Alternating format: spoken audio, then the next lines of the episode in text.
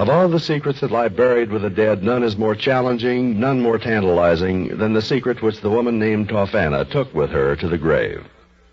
To no one in her own time did she reveal it, and no one since has been able to find the key to it. But perhaps that is as it should be.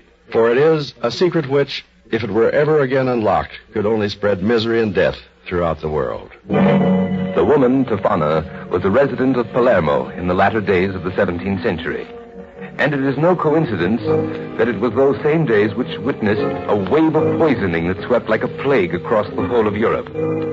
The authorities were baffled. There can be no question the Pope was poisoned. He did not die a natural death. Nor did Ercole Storazzi, nor Lorenzo Costia, nor Alfonso de Cordova. I know, nor- I know. They were murdered, every one of them. We've examined their food, their wine, everything they took into their bodies for 24 hours before their death. We've never come upon a single trace of it anywhere. Not once did they discover any remnants of the substance that had caused death. And then, on the 10th day of August of that year, a man named Francesco Orsini, a poet and a philosopher, came to them in a state of great agitation. Gentlemen, you must save me. What is this paper you have? It was asleep under my door this morning. Uh, let me see.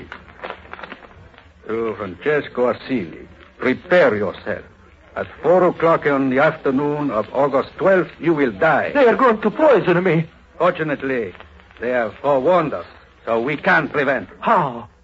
For the next two days, my dear Orsini, you will drink neither water nor wine, and you will eat no food whatsoever.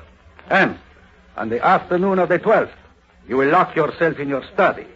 One of my men will be with you to guard you. It will be absolutely For two impossible whole for days, anyone to Francesco. Orsini fasted. And at the appointed time, he was locked in his house under armed guard. I was in the room with him when it happened. Before I could send for help, he was dead. It was not until months later that the woman, Tofana, was brought into the torture chambers to be questioned. They had reason to believe that she knew more than she admitted, and they had ways of extracting knowledge. Yes. Yes, I will confess. You are, I believe, a brewer of poisons by profession. When men want the poison, they come to me. What do you call this concoction you brew for them? It's uh, called Aqua Tofana Why have we never been able to find traces of it? because you look for them too late. If you wanted to see the poison that killed the Pope in April, you would have to examine his wine in December. In other words, the action of the poison is delayed five months? Five a month, or five a week, or five hours. Whatever is desired. And how is it possible? What is the secret of this time potion? You can kill me if you like. But the secret of my time potion dies with me. Yes, this was the Aqua Tofana, the potion that had caused the death of no less than 600 men. A poison which could be so compounded as to cause death at any desired time after it had been administered.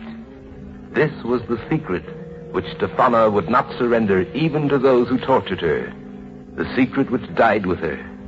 A secret incredible but true.